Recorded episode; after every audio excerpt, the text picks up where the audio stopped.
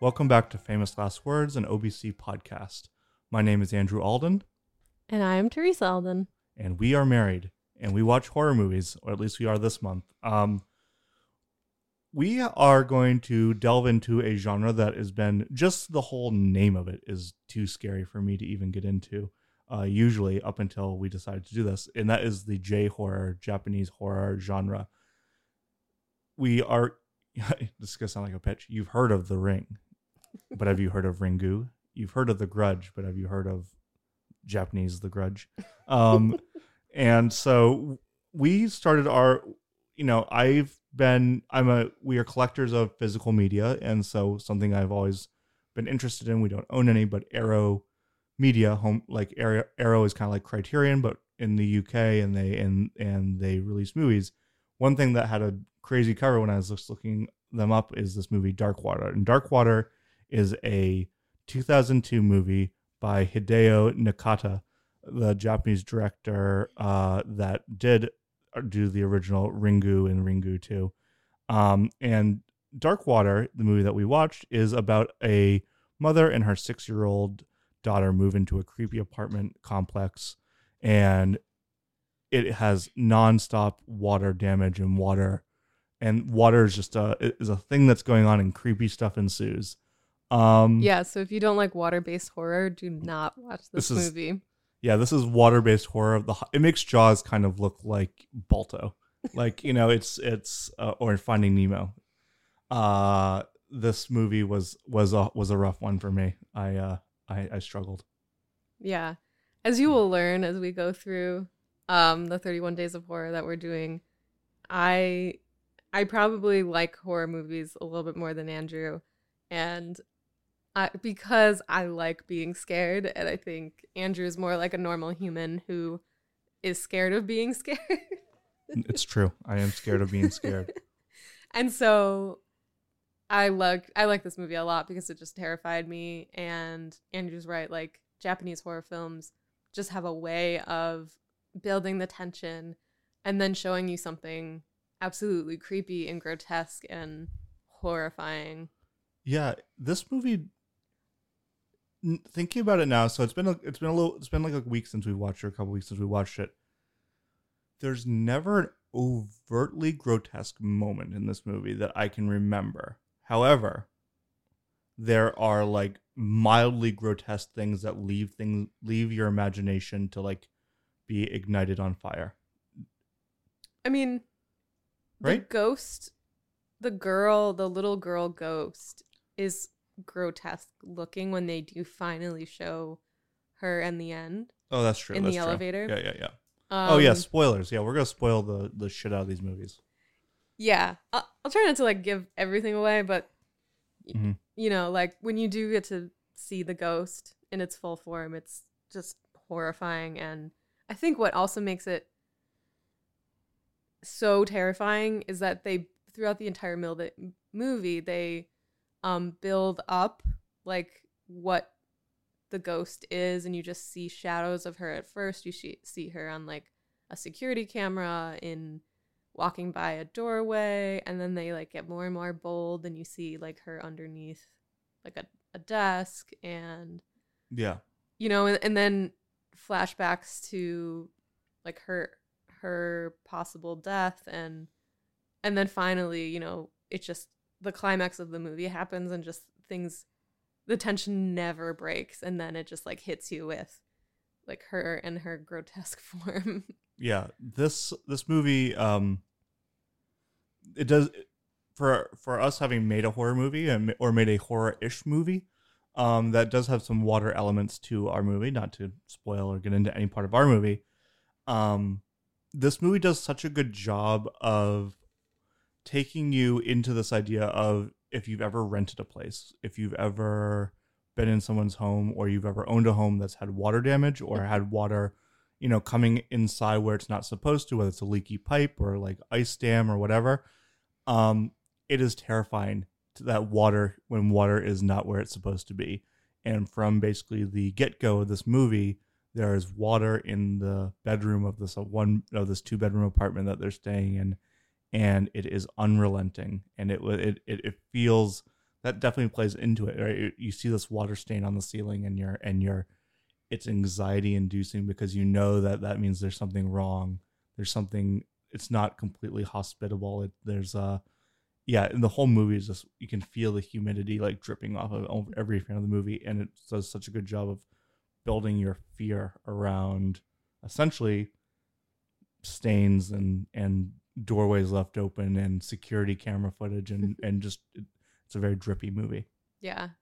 Yeah, I agree. And um the other thing I like about this movie is the character development of the the mother who is the main character who's living in this she moves into the new apartment with her her young child and you know it's haunted and that's sort of the movie um but the mother is portrayed from the start as recently divorced um which i think in japanese culture is much more taboo than in american culture. And you know there's a question of her sanity and the fact that she had a previous mental breakdown and that they're using that against her as a mother which is like is a huge theme in this movie that she is an unfit parent. And it's not actually true. I think she's like mm-hmm. perfectly fine. She probably had like a stress breakdown. Mm-hmm. and throughout the whole movie another horror is that they're using that to try to take her child away from her. And so it's mirrored with the ghost also threatening her child. And so like the two come at a head in the climax. Mm-hmm. and that's what like makes it so powerful because it's the ghost is like a, also a metaphor for you know like being an unfit mother i think. Yeah yeah and having your child taken away from you even though right. you're actually just trying to protect her and and she definitely does a good job the the woman that plays the mother um it's a really interesting portrayal because it's you know if you think of other movies with single mother characters, other horror movies, think about if thinking about the the American Ring movie, Naomi Watts kind of has her shit together throughout the entire movie. Like she she uns she solves the puzzle, but she's also like she she always seems like she seems in control and she's she's strong and like this movie she's trying to find the inner strength and that's part of the whole dynamic of the movie is her trying to find an inner strength in her and she really struggles in this movie. And in Dark Water, mm-hmm. um, the the mother character really really struggles um, to hold back this divorce and try to re- retain custody, and also try to find a job as a single woman in a uh, single mother, and deal with the school. And I think uh, it is um, it's kind of that if it had didn't have the horror elements, it would be a great drama just built around this character that's trying to make it happen mm-hmm. for her daughter. And that's why she kind of gets backed into this apartment building that's not necessarily the best because at the beginning they're like, you need to find a place for their child. You don't have a home yet. You're, you know, and then she's like, well, I'll find one. And she, so she takes the first place she can kind of get, and it's this drippy apartment building. yeah, and and most of the men in the movie are incredibly unhelpful, and like I think overly portrayed as either selfish, um, manipulative, or lazy, mm-hmm. which I think is really interesting. So it's like very much about rooting for the mother and her child, and like or kind of draconian too. The uh, the teacher, the school teacher, is like overly draconian. Mm-hmm. Yeah, and you get one character late in the movie, um, who I think is a lawyer. They don't. Yeah, he's he's, he's a yeah, lawyer. He's gotta be a lawyer. He really helps her, and it's interesting because it's like a part of the movie where they do give you a relief right before the climax and you really think like oh she might get out of like this in terms of like the scariness because you know he, she has someone helping her and maybe her, like he's gonna help not have the child be taken away from her um but that you know that that's like the relief right before the like the chaos and it's an I, i'm happy with it had kind of a strange ending but like the right before the ending, um, mm-hmm. before they kind of flash forward. I think that it was a really good fitting ending. And the imagery is is kind of astounding too. And uh, not not to like spoil anything, but there's that elevator sequence near the end of the movie, and that whole thing from the beginning to even the payoff of that before it flashes for flashes to whatever present day or flashes 10 years later um, is all very powerful and very interesting to me. Um, mm-hmm. And it's really beautiful images. Um, I think there's a thing in talking about the ending without actually spoiling anything.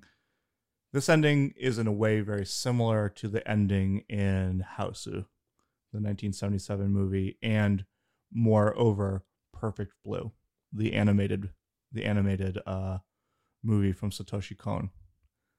And I think it's just that that it's I think for us uh, there's a those movies have similar threads of resolution in each one of them. That that again, it's it's about these characters, and I don't mean to sound um, didactic or or or or speaking out of my ass or or whatever about this, but I think in these in the horror Japanese horror I've seen, whether animated or live action, the resolution of the movie is not as cheery and deals with a lot of self-sacrifice for the greater good than than uh, you know American horror mo- American horror movies always deal with and then the family prevailed or then this happened or they they got rid of the evil forever or until the sequel or you know I mean so mm-hmm. I think if you if, if you if you don't want the movie spoiled you should just shut off now but I but when okay well if you went you're gone at the end of this movie, the mother kind of has sacrificed herself, right? Mm-hmm. So that her daughter can like live on for the greater good. Her daughter can go, mm-hmm. go away and and live with the father who has more money, maybe, but she is going to sacrifice herself for this other child to kind of be the surrogate mother to this other very creepy child. Yeah, and I think that's also where the metaphor plays in of like the mother unfortunately has to let go and let her daughter go be with the father who is just like making their lives miserable because he wants control and power and you know i don't know if it's like the right decision in the end but i think that's something that a lot of mothers are faced with it's like i can give my child a terrible life and hopefully make her happy just by being with me or i can hopefully give my child more opportunity that unfortunately like money and status takes with it. And so I think part of the metaphor is she like lets her child have more than maybe she had. Right. And there's definitely a past that she has like she can speak to spirits or or and that's the interesting thing too about all the horror movies we've been watching is we intrinsically whenever we see a movie we say this is reality even if it's set in space or set in we, we accept the reality that the movie gives us but oftentimes in horror movies especially ghost stories um they seem to me to be a pastiche of like reality right you know like it's a better example californication right is a mo- is a tv show about a super duper super famous writer that everyone seems to know or know of and he's very famous for being a novelist in a way that just doesn't kind of happen in the adult fiction way in America. That's you know, so what we accept that reality, and so a thing that kind of slipped under the surface in Dark Water is that we come to accept that she maybe communicates with the dead, and it's just part of the reality of the movie. We're like, yes, this is realistic. This fits inside the movie because it's like mm-hmm. subtly slipped in there. Yeah, yeah, I agree.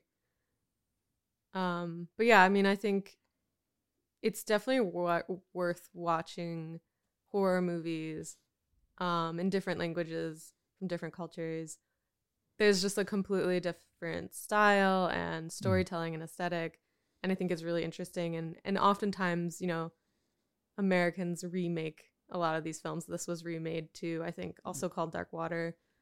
Um, with Jennifer Connelly. Yeah, which we haven't seen, but I can just imagine they they you, take some things and twist them around. You get a sense from the trailer of kind of where it's gonna go mm-hmm. and what it's setting up. So they just Americanize it heavily. Mm-hmm. I think same thing with the Ring, which I think actually the Ring, the American Ring, is fairly. It was fairly successful. It wasn't. It was Americanized still though. Yeah. But it had it had its own quality to it. Yeah, I, I have no problem with. The, and we own the American Ring, and mm-hmm. I think that it's. uh there's something to the the ring that is hard to put. Up. I mean, maybe we'll talk about that in the future, but um, there's something to the the American ring too. Uh, the the American ring also, uh, and uh, that is very interesting to me. Mm-hmm. Um, so yeah, so that's been our talk about Dark Water from 2002 from Hideo Nakata. Uh, thanks so much for listening. And if you like this, please like and rate us on wherever you get your podcasts and uh, follow us, Obscura Broadcasting Company, wherever you get your social media. Thank you so much.